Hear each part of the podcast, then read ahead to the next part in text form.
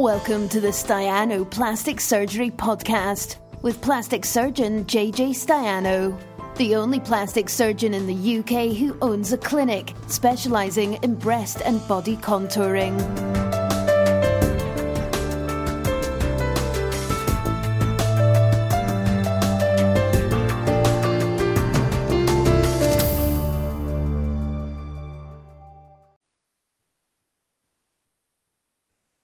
I'm now live on Facebook, which is fantastic. Great. Hello. Oh, hello, Facebook. Microphone. Yep. And I'm going to get live on Instagram, but you would think I know how to do a post on Instagram, wouldn't you? One would think so. And now my caliber. God, how do you how do you go? Um, so good evening, Facebook. Hi, I've got some questions here, which I will be going through and uh, I'm just going to, uh, because uh, I'm such an influencer, I'm actually currently, as we speak, I have reason to believe I'm live on YouTube, and I'm also going to be do it on Instagram. What is it? Create post story IGTV videos. I've never done it this way. Holy schmoly story! I think it is. Is it? Here we go. There we go. Yep, yep, done it. Found it.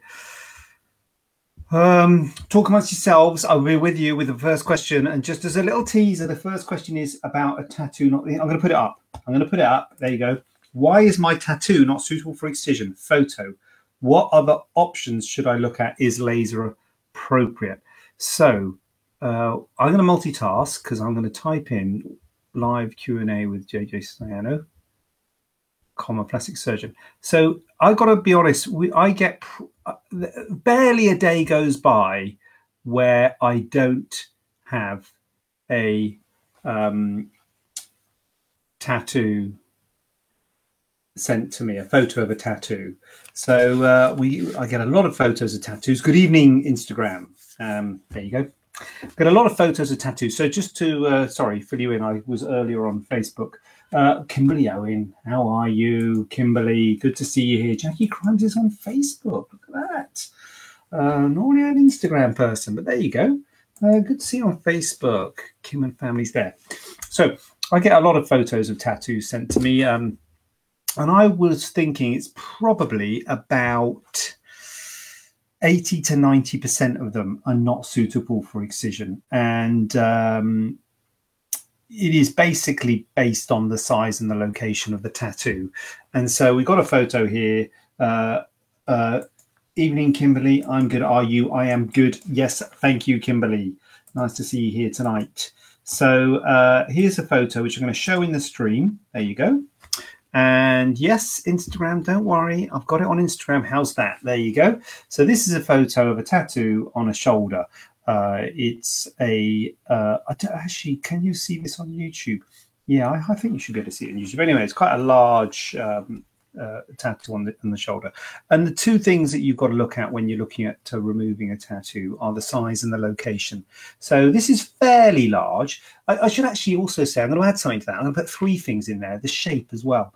Um, because what you're looking at is you're looking at the, the, the, um, the minimum dimension is the important one, if that makes sense. So if it is a long and thin tattoo, that might be possible to remove by excision because the minimum dimension would be quite thin. If it's only a centimeter wide but very, very long, like, you know, um, 20 centimeters long, that's still suitable because that one centimeter is the sort of the, the, the, the closure I think I might have to formulate this a bit more. Um, I think, yeah, there you go. Tattoo, how to, what tattoos are suitable. I've got a blog post, you know, make a note of it because, um, so basically a round shape is bad because the minimum dimension is, is the diameter, whereas an oblong is better or a rectangle is better than a square. Yeah. So anyway, so with this tattoo, it is quite long um, sort of up across here. But actually, the minimum dimension is not that bad. So it's you know it is it is in sort of more of an oblongy shape, which is good, but it's uh, it is nevertheless quite large, even even w- with the fact that it's an oblongy shape. and it's on a really bad place. The, t- the shoulder is a really bad place for a scar. There's a very high risk of, of hypertrophic scars, keloid scars uh, on the shoulder, and there's not a huge amount of spare skin. I think there is some spare skin, um, you know, and it's and it's difficult for me because, you know, because it, could it be excised, and often it could be excised. So this one could be excised if it was if that was a cancer, say there in, of the same dimensions, it could be removed. Um, but it's not. It's a tattoo, and it's a sort of cosmetic thing. And so the worry is that the scar could look worse than the tattoo. It wouldn't, I don't think, coming out in one go. It would need several goes. And because it's on the, the, the, shoulder, you're moving the shoulder all the time. So it's just not great that, you know, there'd be tension on the wound and things. So I would say that would need maybe four goes, general anesthetic probably, or local and sedation. You know, you, you couldn't do it under pure local. It's quite a big area or at least there'll be a push to put it under lo- under pure local, um, and leave a massive, great long scar. And so, all in all, all things considered, I would probably I think it's easier just to say that tattoo is not suitable for excision um, because of because of the uh, all of the above. Um, so, what option should I look at is laser appropriate? Um, yeah, I mean, I to be honest with you, I always say first line with tattoos is laser. So I think you know pretty much the majority of patients that I see have actually at least considered laser, and I think you know if laser works, there are a lot of good things about it uh, compared to excision because obviously excision leaves you a big scar whereas laser would not leave a scar and just often leaves a sort of mark maybe leaves a sort of ghost of where the tattoo used to be and sometimes you see somewhere that looks like it's completely gone so laser would be appropriate and it is good that it is black which is good um, but it is quite dark black, isn't it? Um, so there doesn't seem to be too much color in it. So color's not so great. Um, Jackie, you're doubling up. Good to see that. Um, color's not so great on um, on um, for laser. So uh, there are some good things about it, but I'm not an expert on laser, so I would say that you should see someone who is uh, an expert on laser to see what the options for that would be. But I, I would definitely think if you haven't considered laser, I think laser would be the first port of call before considering uh, surgical excision. And I have to be honest that I don't think it is particularly suitable for surgical excision unless you absolutely despise it and uh, you've accepted that it's going to leave an ugly looking scar. It's going to look like you've broken your shoulder or something, you know, massive, great long scar, risk of keloid scarring, and needs several attempts, or not attempts, but several sessions uh, at, uh, uh, and when it's a general slash local sedation, that's going to make it quite expensive because there's going to be an anaesthetist involved, and it's not something we can do on a local anaesthetic in the clinic. So, sorry, yet another sorry. I often do sorries on the uh, on the tattoos because they are not often not suitable for excision. So I think this one is just a little bit too big in a bad location. So now I've got to work out how to get the photo off.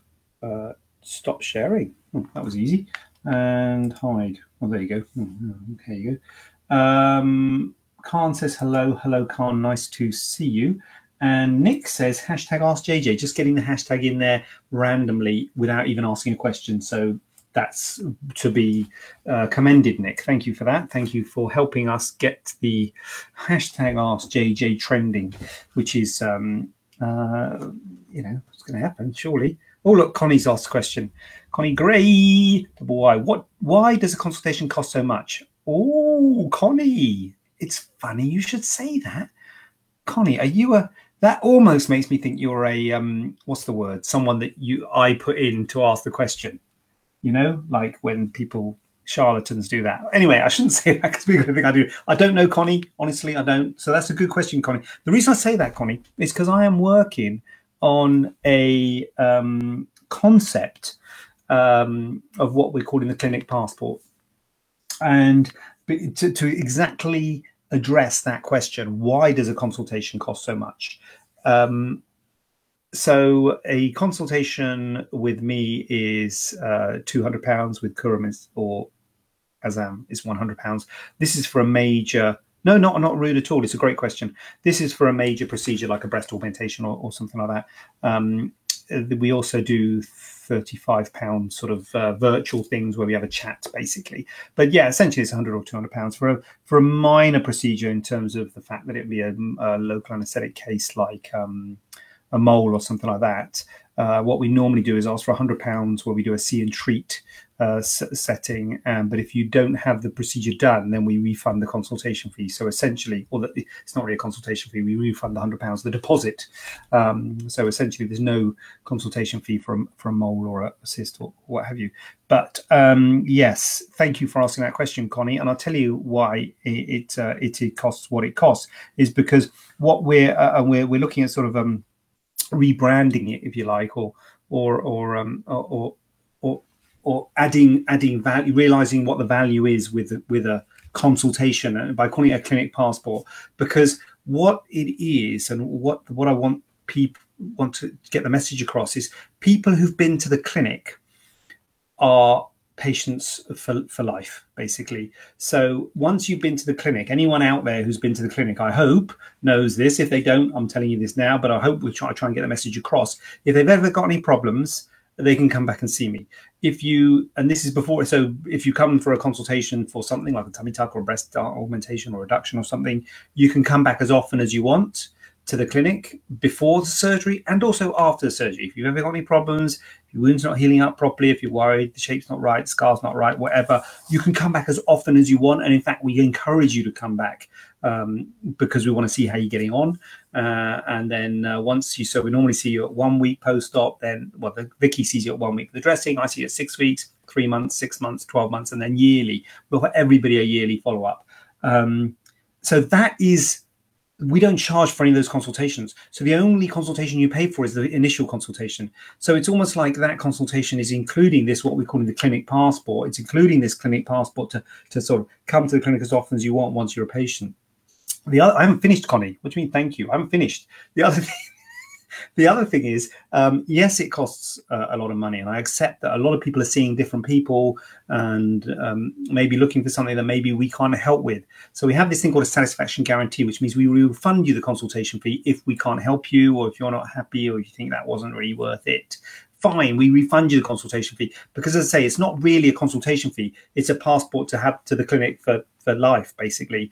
Um, so if you think, actually, that's not the place for me, I don't, didn't like that guy, he's a bit of a not a very helpful person, then that's fine. We'll give you back the money. So, you know, because so, so I hope that everyone feels like they get value out of it. And it really is because a lot of places, a lot of uh, other sort of doctors will charge for every consultation. If you go back another year, five years, 10 years, they'll charge you again.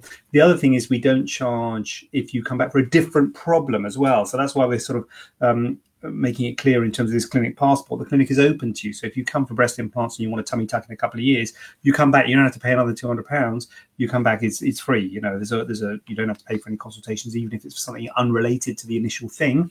Um, and we also offer free consultations to anyone that you, um, uh, any friend or family or anyone that you recommend to us. So that's what the consultation sort of covers, if you like, rather than just saying it's, it's £200 for an hour um, uh, with me. It's £200 for as many consultations as you want or you need um, before or after surgery, as well as for different procedures, as well as if you refer a friend or what have you, they will get a free uh, consultation. So it's it's about trying to re. I know it sounds a lot, doesn't it, when you says it's, it's two hundred pounds for a consultation? Like, flipping it, two hundred pounds for an hour of his time. God, he must be rolling in it. But um, it, it's sort of it's it's a lot of the consultations that I do are follow up consultations for people I've already seen. So obviously, all of those are not charged for. That's a good question. Um, Connie, thank you for asking that. And as I say, I'm writing up. Um, uh, uh, um, in fact, it's going to be the lead article of the newsletter, um, I believe. Um, so that is um, that is what we're trying to get out to patients, and I hope I hope patients already know that they've all got, got you know access to it. But uh, that that's the, that's it. Yeah. I should have taped that and then wouldn't have to write the article. I've written it already, actually. Um, uh, Natisha Jeffrey. Hi, how long before surgery do I need to stop smoking? Good question, Atisha. So the, the answer to that question is first of all, what surgery? So I'm assuming it's a bigger thing like a tummy tuck or a mastopexy or a, I don't know, a breast implant rather than a mole or a cyst or a, a, something like that. So if it's a minor procedure, we don't really. Um, I mean, it's always good to stop smoking, really, but you don't really, we don't really make a big deal of it if it's a if it's a small mole on your face or something like that. But certainly for a bigger operation, certainly for something that you're going to be closing tight, like a mastopexy or a, a breast lift, it is essential that you stop smoking. Ideally, six weeks beforehand. That is the ideal.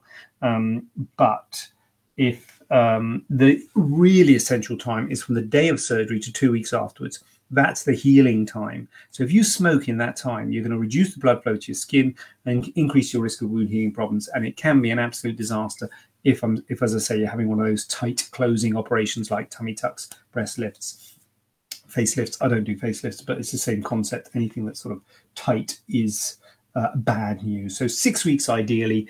It's essential for the two weeks from the date of surgery to uh, to two weeks afterwards.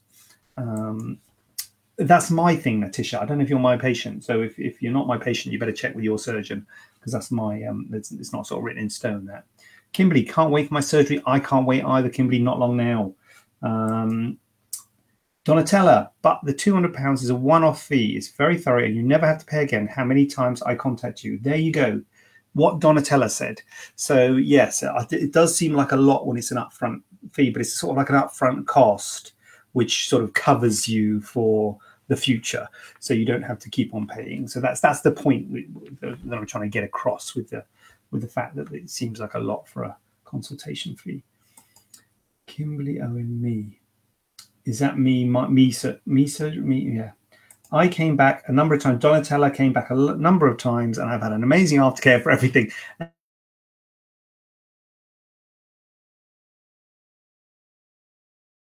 Donatella, and come and see us and have a well, I would say have a cup of tea. We're not allowed to give you a cup of tea at the moment, but I believe, I think, don't quote me on this, but I think after the 17th of May, they're saying we're allowed to give you a cup of tea. Uh, that's that's that was that was the word on the on the street.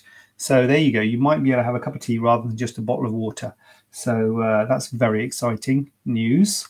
Um, but yes, thank you, Donatella. It's fabulous value. Thank you very much. Very good of you to say so. Um, Kimberly felt very comfortable when she came for her consultation. And Kimberly, I hope you know that you can come back as often as you want um, and that's good. And, and I say that to everybody. I do say genuinely, I'd rather you came back more often than uh, than worried about stuff at home. Um, well, booking for the 18th, yes, booking for the 18th, cup of tea. It'll be worth it for a cup of tea slash coffee slash hot chocolate. Uh, we're not in hot chocolate weather, are we? Really? Well, you might want it. Depends on the time of day. I like hot chocolate early on, sometime lunchtime, especially if you had a couple of teas. Jay Carver's joined. Good to see you. Um, Donatella, as a client that feels valued, I have recommended to a few others, none of whom have had to pay the fee, and one became a client. Absolutely yes. So that's that's the thing. So it's it's um what I'm trying to do is I'm trying to build a community because I feel that that is lacking in some plastic surgery clinics.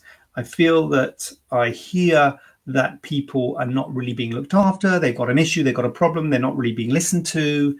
Um, and I get the impression that that is what some people feel is the way that plastic surgery clinics operate, but it isn't.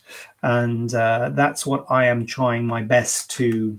Um, to do in, in real life, but also to communicate to people that you know it, it's it is a community thing. Yes you pay a consultation fee um, but it but it's it's to become part of the community sort of thing become part of a you know and, and i hope that you know that you can come back as often as you want. And actually we welcome you to come back. Even if you're not worried about anything come back. You know post-op i want people to come back. I want to see how you're getting on. I want to see your results looking like a year two years post-op. You know i want to see the results of my work. So um so yeah, we that that is that is the ethos, uh, and that is why the um, we're trying to get it across. That it's not sort of like a consultation fee that you have to pay sort of every time. It's a it's a as I say a passport to the clinic. There you go. Uh, breast uplift with implants. So um, yes, so that would be a bigger op. So that would be Natisha. If you are a smoker, um, I don't believe you're my patient because it is a absolute uh, uncategorized disaster to be smoking with uh, having a breast lift with implants. It is absolutely uh, insane. So, for God's sake, please stop smoking. Um, as I say, I don't think you're my patient, so you better go with what your su- surgeon says. But I think most surgeons um, would would say that smoking is a contraindication to surgery. Uh, I, I, would go as far, and I think a lot of us would go as far uh, to say it's an absolute contraindication to a breast uplift with implants. And what that means is that if you can't stop smoking, you've got to be true to yourself. Say, look, you know what? I can't stop smoking. I've got to smoke. Don't have the surgery. You know, and we do that sometimes, and you know we do that in the NHS sometimes. To say, look, you need big breast reductions. Say, look, you know, if you can't stop smoking, you're not going to do the surgery. And everyone says, oh, that's terrible. You're rationing. You're discriminating against smokers and everything. But the same is true in the private sector. So it's not about rationing surgery. It's not about there's an you know we only can operate on some people and we're going to neglect the smokers. It's nothing to do with rationing. It's nothing to do with that. It is to do with getting the best result possible and uh, as I say, you can have really bad complications. And if that wound doesn't heal up, um, particularly with the breast lift because it's closed tight, if that wound doesn't heal up, if you get any infection, if that infection then gets to the implant, you have to remove the implant. So that is a nightmare, and that is a big deal, and that is something we really worry about in anyone. But in a smoker, um, yes, it would be uh, increased worry. And so I would say that if you can't stop smoking, I would advise you not to have the surgery. So it is absolutely essential, Natisha. But as I say, make make your surgeon um, uh, ask your surgeon uh, specifically about that. But um, it, it is I would strongly advise you um, to uh, either stop smoking or delay your surgery until you can stop smoking. Kimberly, what about gin and tonic? Uh, yeah, not not uh, Kimberly. We haven't even got the tea yet. Okay, we haven't even got the cups, the tea and coffee yet. So gin and tonic, I think that's pushing it a bit. But yeah, we'll start with the with the tea and coffee. Um, Michelle Monday, do you need to be under a certain BMI for a tummy tuck? Mm, ideally, well, what I normally say is the most important thing is that you're happy and stable with your weight. If you're not happy and stable with your weight, regardless of your BMI, you shouldn't have body contouring surgery. Body contouring surgery being things like tummy tucks, breast lifts, arm lifts, thigh lifts, etc. So um, you you shouldn't have it if you're not happy and stable with your weight. So you really need to get to a stable, sustainable weight because if you have any surgery to contour your body, and then you go on and have uh, weight fluctuations, significant weight fluctuations. I know we all live a life and we're all going to weight fluctuate. Is that a word? Fluctuate in our weight. Um, but if you're going to have significant weight fluctuations after surgery, you can affect the result.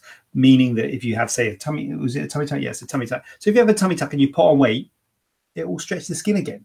You know, even though you spent thousands of pounds. Similarly, if you have a tummy tuck and then you lose weight after the tummy tuck, you might be left with some hanging skin because that's the reason you had a tummy tuck in the first place. You know, or one of the big reasons for needing a tummy tuck is is due to significant weight loss because the fat goes, but the skin doesn't recoil. So if you have a tummy tuck and then you lose weight, the skin won't recoil and you might be left with some redundant skin. So you need to be happy and stable with your weight, regardless of BMI.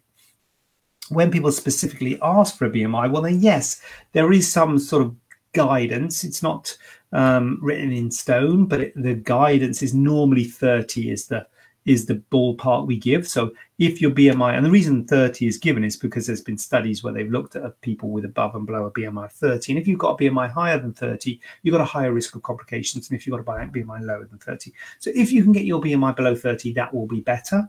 But even if your BMI is below 30, if you still want to lose weight, you're better off delaying surgery until you can get your BMI to a place where you want to be um, just because it's below 30 doesn't mean you should go ahead have, have surgery then. Because as i say if you can lose a bit more weight then we might be able to make take some more skin away and make it tighter. So yeah happy and stable number one ideally below 30 and then similarly some people have got huge uh, have huge weight loss have had a bmi of, of, of 44 or something and then got down to 32 or something. So um, you know there were, are circumstances where we will uh, do a BMI above 30, particularly when people have lost a lot of weight and maybe it's not realistic to to continue um, losing weight down to below 30 and they're happy with their weight as, the, as it is. Um, now, you'd have to advise them there's an increased risk of uh, complications, and if they did lose weight afterwards, they'd have uh, potentially an adverse um, effect on the result. But so you can do it on a BMI less than 30, but 30 is the ballpark. Long way of saying, long way of answering that question. Um, Debbie RS. I'm new here. Where are you based, please? Um, I am based, Debbie RS, in Edgbaston in Birmingham. In Birmingham, in Edgbaston, um, it's sort of like um, near Five Ways, if you know that. It's, it's pretty central, pretty central. Uh, yeah, there you go. So, um, thank you very much, love. Well, thank you, Natasha, and good luck with the smoking cessation. Michelle, can you have a tummy tuck with breast reduction at the same time? Yes, uh, Michelle, you can. It's known as a mummy makeover. Any sort of combination of a tummy and a breast procedure is known as a mummy makeover.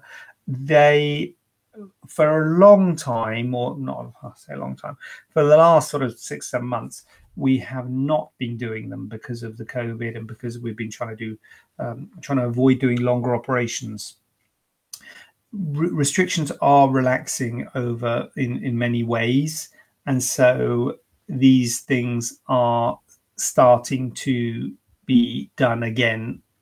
Uh, but it is sort of like a case by case basis, Michelle. So surgically, it's absolutely fine to have a tummy tuck and a breast reduction. Although I've got to be saying that's a big op. You know, having both is a big deal, and we can talk about that. It's called a mummy makeover. I've done a blog on it about mummy makeover one op or two, I think it's called, um, because some people say stage it, you know, do one and then the other, because it is a lot to go through. But it suits some people to get it all done in one go.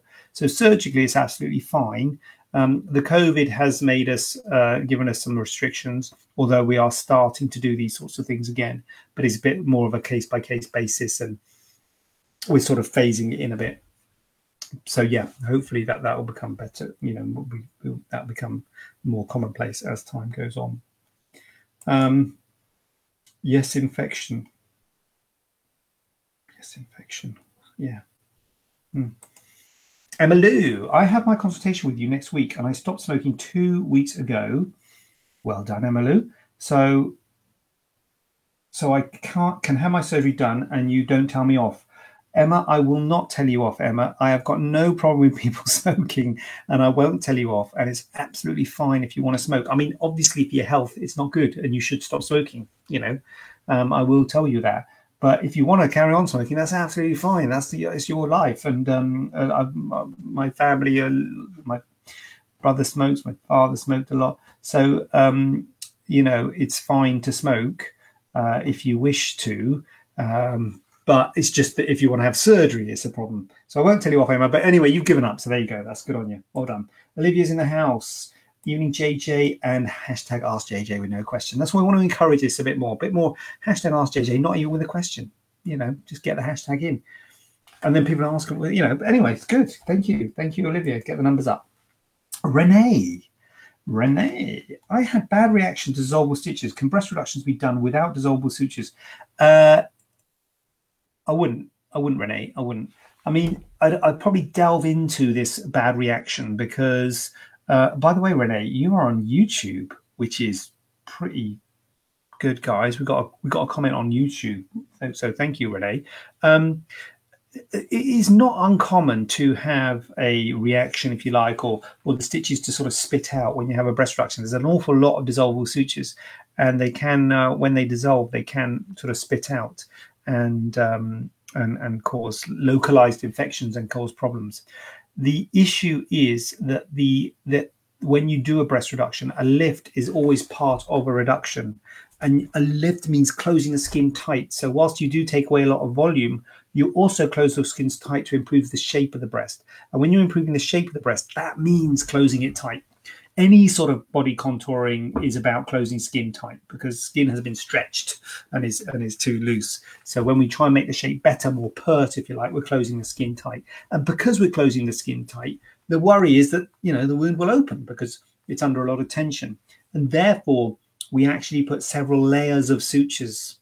And those deep layers, we use dissolvable sutures rarely, not not unheard of, but rarely do we use permanent sutures deep because if you use permanent sutures deep and they get infected, then you're in trouble because that suture is going to sit there forever. And if you get infection on that suture, then you're going to have to go in and take that suture out. Whereas dissolvable sutures dissolve, and so if you get infection, it's not so good. But it, when they dissolve, it all spits out, and it's not so much of an issue. So we don't use permanent sutures deep underneath the skin. We use dissolvable sutures, and I personally wouldn't do a breast reduction with only using non-dissolvable sutures.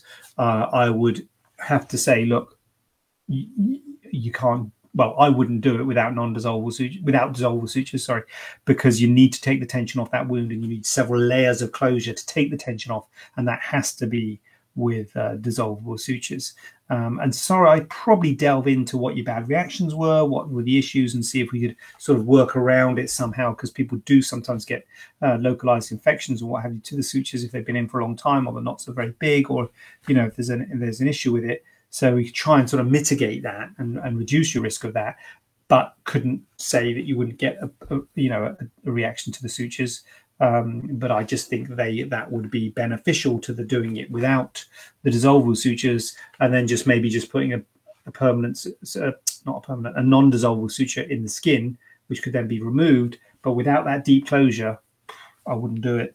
Um, so I guess the alternative is to use permanent sutures deep, but again, I wouldn't do that. So you might find someone who could do that, but um, I wouldn't recommend it, and I wouldn't do it. I would have to use dissolvable sutures if I was doing a breast reduction.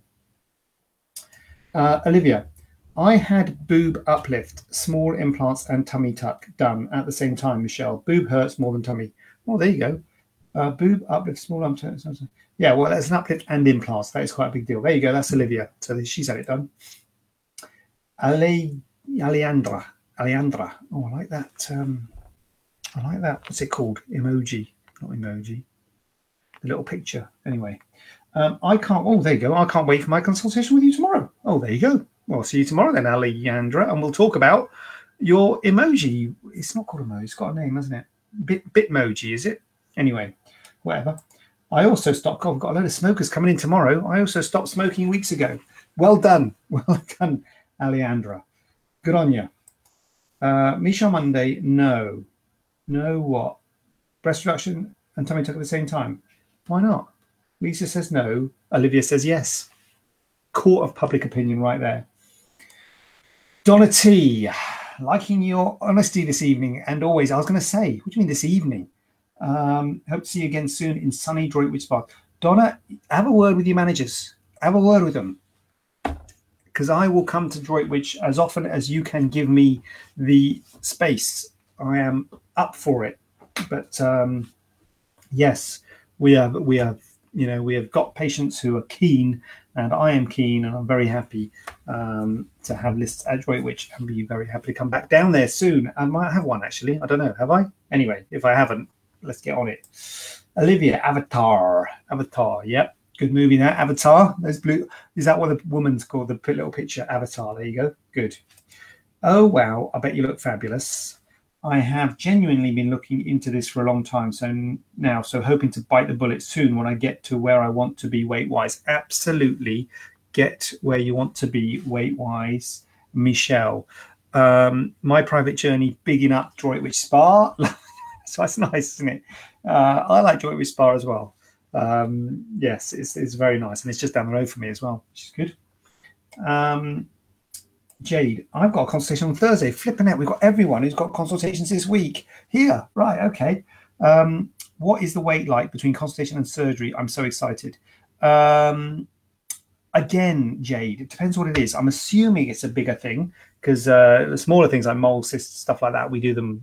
We even do them on the day, but uh, so it's you know not, not not so much of a wait for the uh, theatre that I've got upstairs. So I've got a theatre in my not I'm not in my clinic now. I'm at home, so in, upstairs in my clinic.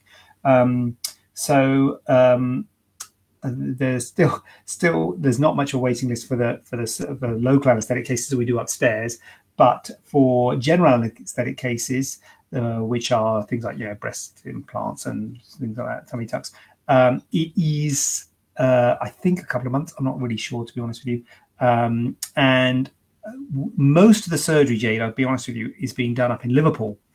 I am uh, I normally work down here in in uh, the Midlands, but we haven't got many lists, as you can see from Droitwich Spa. I'm desperate, you know. Droitwich, Droitwich, actually, Droitwich are the only hospital giving giving me any lists. To be honest with you, Parkway have given me a couple, but there's I haven't actually operated there because they keep on taking them back because they're being used by the NHS. A lot of the hospitals, including Droitwich, are being used by the NHS, but the pressure seems to be relieved, relieving, and so they are releasing some capacity. So I am getting a few lists here and there, um, but most of the work's been done up in Liverpool, where is uh, a clinic owned by my uh, a friend of mine who where he's got a clinic where you can do local uh, general anesthetic cases. So that's where I'm doing most of my work. But um, so in answer to your question, uh, Jade, it's a, I think it's a couple of months. I think, but when you come on Thursday, we'll tell you better about next dates and stuff like that. Um, boobs still look a bit alien to me, Olivia. Yes, Olivia. So Olivia, I don't know. So um, and I've always, I think it's always good to talk to your surgeon, Olivia, because I know I am, uh, I'm not your surgeon, so you need to speak to that. But they often do look a bit weird to start with.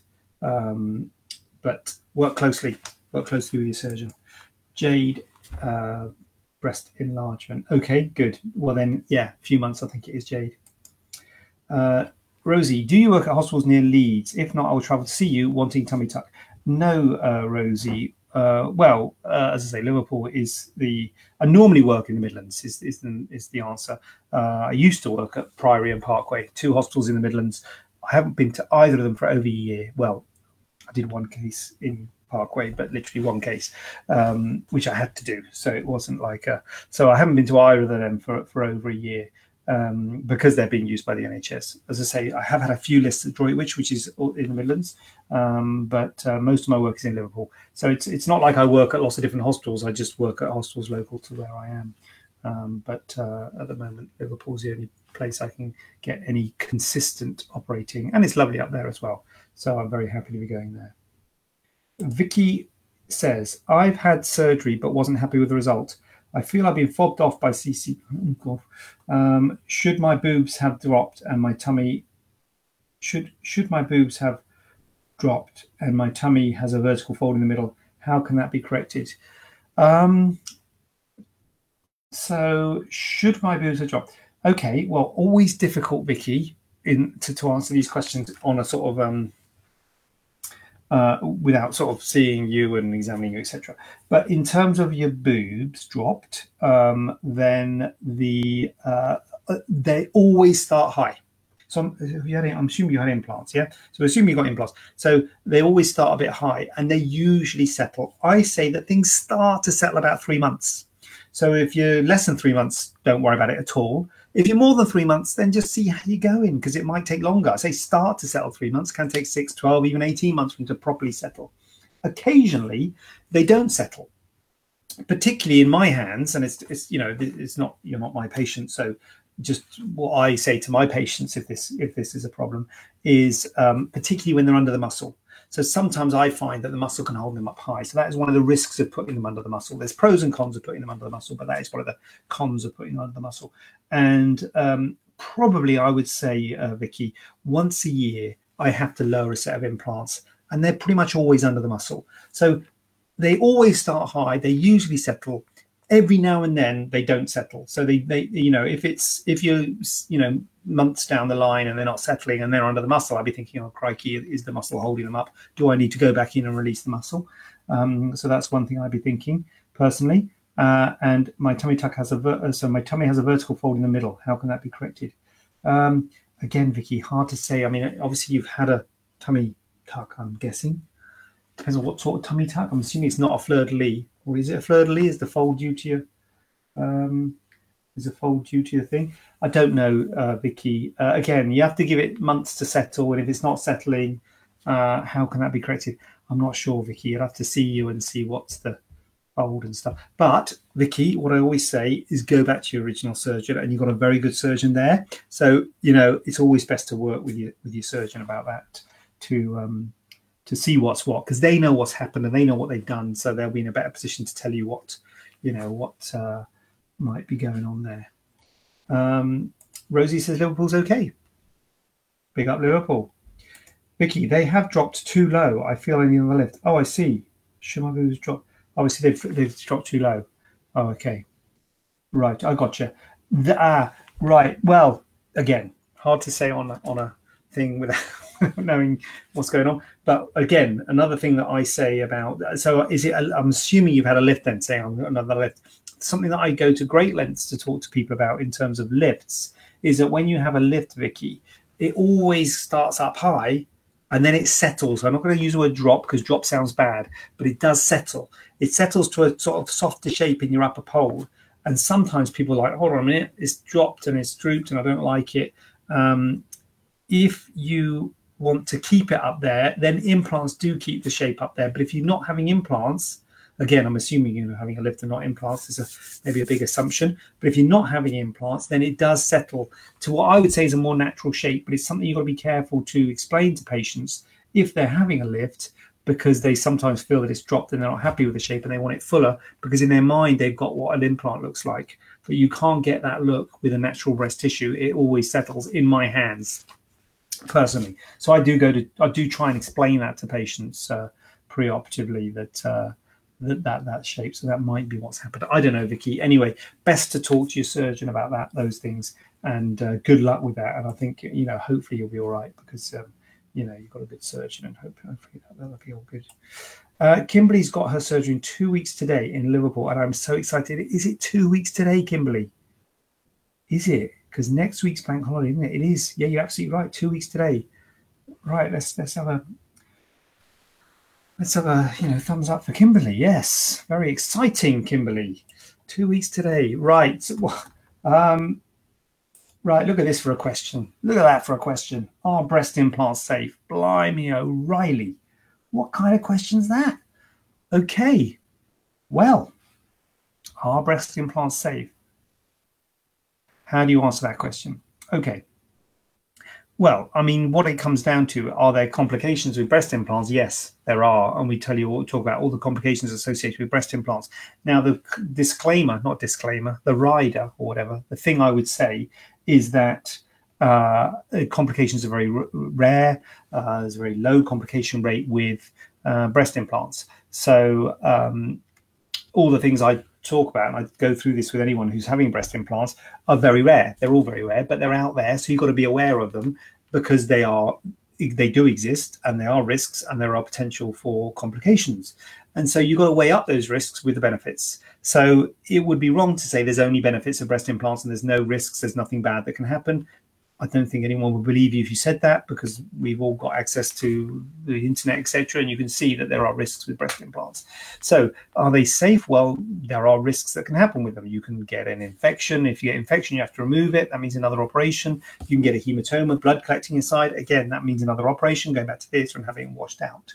Um, those are the sort of early stage risks. Longer stage, the risks rupture. The implant can rupture. Less of an issue these days. They're made of cohesive gel, which means that they are um, they are like a jelly. So even if the shell ruptures, they don't tend to uh, lose their shape unless you have a significant trauma like a car accident or fall off a horse or something. Then the whole thing can rupture. So that's a risk later on. There's the risk of capsular contracture, which is hardening around the implant, and that can that can make you want to have them changed because it can be uncomfortable. And you can also get something called ALCL, which is a cancer associated with that hardening. It's a cancer of the capsule, not breast cancer, but a cancer of the capsule. Um, and obviously, that is a risk, extremely rare. 95% of cases are cured by removing the capsule, but it is a thing and something to be aware of um, there's also something called a um, breast implant illness where people feel ill with implants and have to have them removed because they, they, they feel the implants have made them feel ill. So definitely there are bad things that can happen with implants. And you have to weigh up the bad things against the good things. Um, and that is for you to know what the good things are and what the benefits are going to be to you, um, uh, whether it's worth taking on those risks. So, um, yeah, have I answered that question? Big question there. Are breast implants safe? But you know, that's that's my answer there. Um, um, Kimberly, you won't see this, but on Instagram, my private journey says you're in great hands, Kimberly. There you go. Your checks in the post, my private journey. Thank you for that. Um, Kimberly, yes, sure is infections. Nice, short, succinct comments there, Kimberly. Getting the comment uh, count up. Very good. Um, thank you for that. I've heard implants need to be changed every 10 years. Is this true? No, it is not true. Um, but they I don't know where that came from, the 10 years thing. So, um, but they can go hard, they can develop problems. Probably the most common one is going hard, capsular contracture, and that can happen around five or 10 years. So, I do tell people having implants to think that they might need another operation in five or 10 years if it goes hard and gets uncomfortable. You don't have to have it removed though. If you get a capsular contracture, um, which is probably the most common thing to have it uh, to, to require them to be changed. Uh, as I say, you can get a rupture, but it often uh, keeps the shape unless it's a, as I say, a significant trauma. So capsular contracture is probably the most common thing, which is hardening and making the implant feel uncomfortable. But you don't have to have it changed. If it's not that uncomfortable, if it doesn't feel too bad, I say to you, look, leave it. Leave it as long as you can. Because when you have another implant, you can remove that capsule and put a new set of implants in. But when you do that, you create more scar tissue and another capsule comes quicker second time round. So I always say to people, leave it as long as you can uh, and don't go changing your implants too often. So um, by all means, get things checked out and come and see us if you've had your implants in 10 years. Just to say to you earlier, come back to the clinic. I'll, I'll see you, I'll examine you, see what's what, talk to you about pros and cons, what to look out for, etc. Um, maybe not pros and cons. I don't know why I say pros and cons but anyway, um, but you don't necessarily have to have them changed. And in fact, you could create problems by changing the implants. So again, there's risks with changing your implants. You have to risks would have to be outweighed against the benefits. And if you've got no problems with them, the benefits might not be great. So uh, here we go. Infections, brilliant. How soon after surgery can you drive? I'm going to say two weeks, Kimberly. Sometimes people are okay after a week. We're talking about breast augmentation here. So sometimes people are okay after a week, but I'm going to say two weeks is safer. Um, you might be okay after a week. Everyone's different. Some people are great at a week. Sometimes people are still a bit of discomfort at a week. So um, yeah. Um, can saline implants explode? Uh, hmm. First thing, I don't really use saline implants. Personally, I don't use saline implants. I think they use them uh, in America. Um, in this country, I just I don't think we do. I, I, don't know anyone who uses them much, and I don't use them at all. Um, but you know, I can use them. Uh, but uh, uh, one of the risks of saline implants is they can deflate. I think explode. I'm not sure about exploding, I don't know what, what sort of context that will be in, but they can deflate. Uh, that is a risk of saline implants, but it's one of the benefits of saline implants because if it deflates, it's just saline, it's just salt water, so it doesn't matter. It doesn't, as in, it's not harmful to your body. It matters because you lose volume in your breast.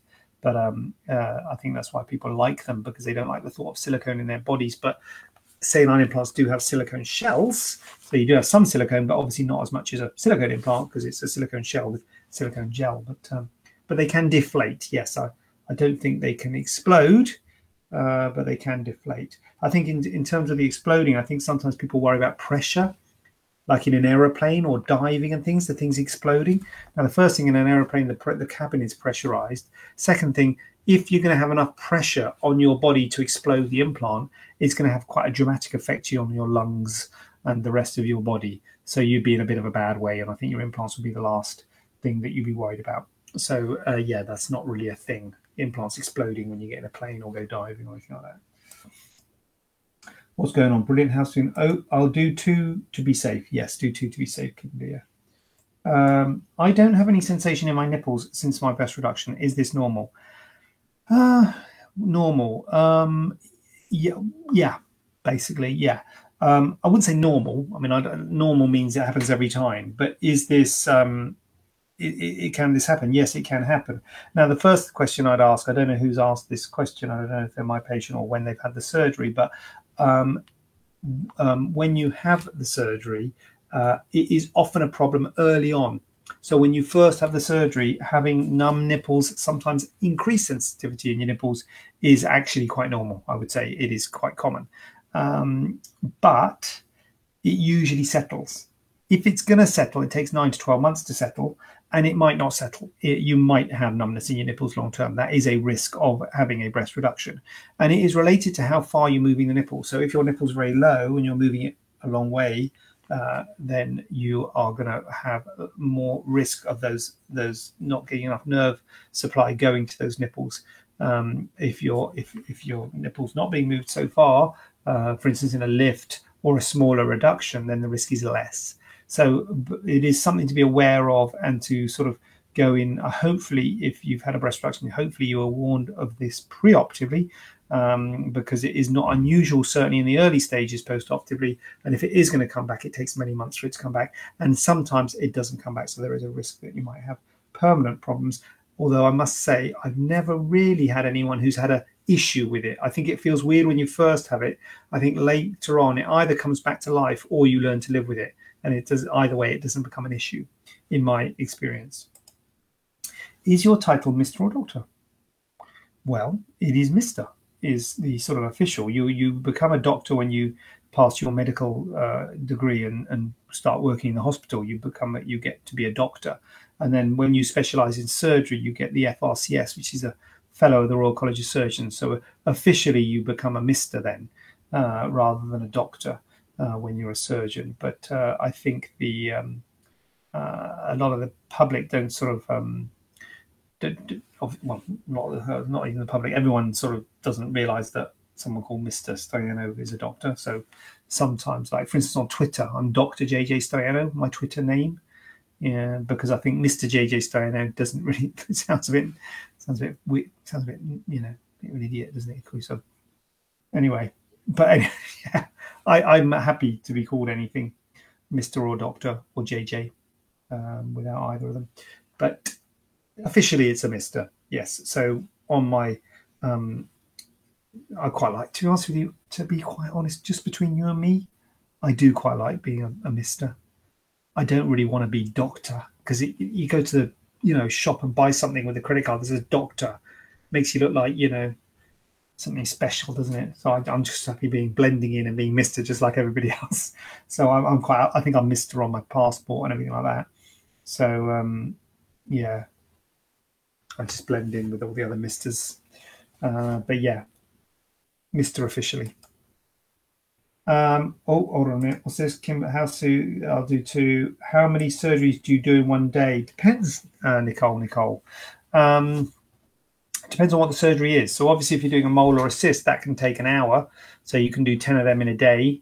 Um, actually, that's crazy. I wouldn't do ten in a day but anyway, it doesn't take long. You could, I suppose. I wouldn't. I don't need a few. But um, I, I, think you're probably talking about bigger operations. So sometimes you do a big, like we were talking earlier about breast reduction and a tummy tuck. I mean, that's um, that's a good five, good five or six hours of surgery. So uh, if I was doing a, a, you know, what that's one one surgery because that's one person having a breast reduction and a tummy tuck. So I might just just do that in a day, or maybe do that in one other case. But most normal, I mean, you see, like a breast implants would take about an hour. Breast reduction takes about three hours. Tummy tuck takes about three hours. Breast lift takes about three hours. So, um, you know, mastopexy two and a half. So it depends on the op. You know, if it's just breast implants, you can easily, well, I say easily, you could, you can easily do four in a day. Um, you could push it and maybe do five. Uh, or I could. I know some patients they do like loads and loads in a day. If it's bigger cases like tummy tucks and, and things like that, I think three would be would be a good day if, you, if you've got three bigger cases you know three three hour cases i think that would be a, a good day 10 hours or you know 10 hours of operating so um, as i say it depends on the length of the surgery so broadly speaking three or four ops is sort of reasonable you know in a day for me anyway i'm not a sort of one of these people who stacks them high and gets you know starts at eight in the morning and finishes at midnight i'm not i'm not i'm not that sort of guy um, how many years of medical school does it take to become a plastic surgeon?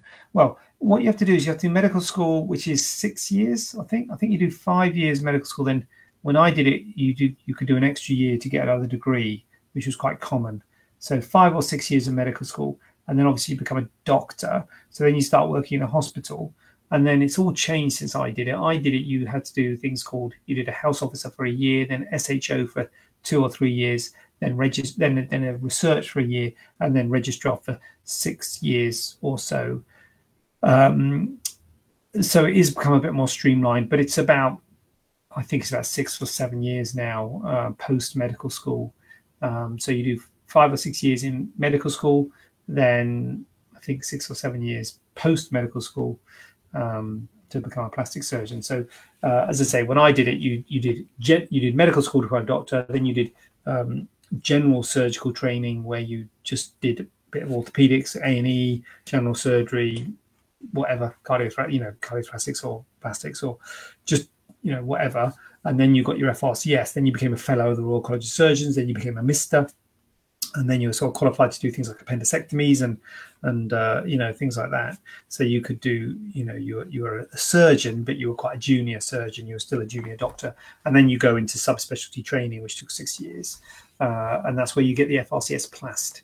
So that's subspecialty subspecialty training after uh, getting your FRCS. I think it's all changed now that they're doing it sooner, but uh, broadly speaking, it's you know ages basically like 10 years so what year 30 I don't know, late 30s or something by the time you finish it all. And you've got all exams all along way. And then you've got exam at the end of it all. So you're in your late 30s and you've still got exams and you're trying to get this FRCS Plast. You have to do an exam. You have vivas and you have to get examined. You get patients and all that sort of stuff. So it's um, it's a long haul, to be honest with you. It is a long haul. Um, that's why I look like this. There's salt and pepper. Yeah, lost it all. Long haul, that's what it is. Right, hashtag last question. Uh, this is the last question I've got on the books. So after this question, I'm out on the books. Um, how likely are stretch marks after an enlargement? I know it can be individual, but I never see them on your photos.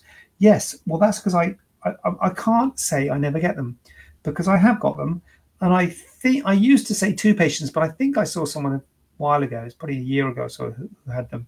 So it might be three patients. But then I saw one of the patients, one of the three, came back and they got better. Um, but still, I'm going to say three patients. So it's not common. I, I, it is not common. I think people will, will do worry about that, and it, it's it's not common. Um, but it, I think it, it, it depends on how much you know. If you're putting in big big implants, then I would imagine it would be worse. You would you would think, wouldn't you? Because you're stretching the skin more.